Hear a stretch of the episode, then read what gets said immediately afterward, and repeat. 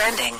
Now trending with Foch and Sarah on Power 96.5. Aaron Rodgers, who is the quarterback for the Green Bay Packers, wants the Green Bay Packers to lower beer prices.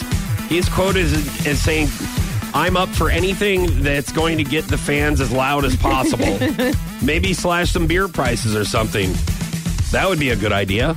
Okay, aren't they like ten dollars a beer? Like, isn't it something? I think it's more than that with NFL, depending on the size. This is, But I mean, they're gotten- taking advantage of uh, uh, us that like to drink at games and concerts. Let me tell you something. Start blaming the players that want these high salaries because they've got to raise something in order to pay and make the system work. Okay, that's true. But explain to me this. When I went to a Chris Stapleton concert, I paid $15 for a Corona. $15 for one.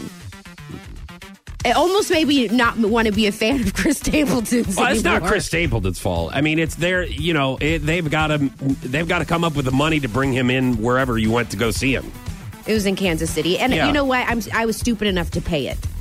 Yeah, that that's why you pre-party and then after party. Oh, I did pre party. You know? And I after party, but you got to party at the party too. Well, you got to know? bring stuff in your purse. You bring a bigger purse, you see. Or put it, get those That's true. sandals where you can pour it in the soles of your sandals, and then um, and then buy like a.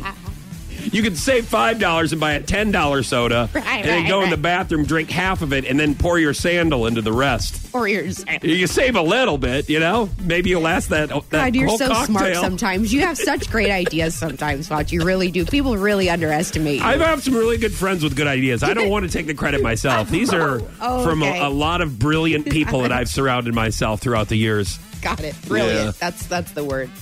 Uh, something that is brilliant. Sam's Club is now selling grapes that taste like grape soda. Sure, this is all organic.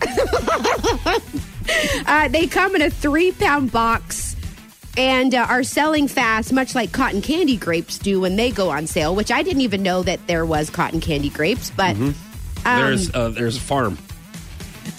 there's farm. There's a farm. Really? it's located in Nebraska. wow. It's a grape What's soda the- grape soda farm, That's what it's called. Gra- mm-hmm. grape soda farm. and it's right next to the cotton candy farm. Which Wow. I mean, it's, it's Interesting. like Willy Wonka's cho- chocolate factory for cotton candy fans. you know, people, it's high security. People always try to break in that farm and everything. They're like, no, this is the cotton candy farm. You can go on the edge, the west side of the field, and enter through there and then hop the fence. And if we can't get in there, we'll go next door to the grape soda farm. So, yes, Grape organic.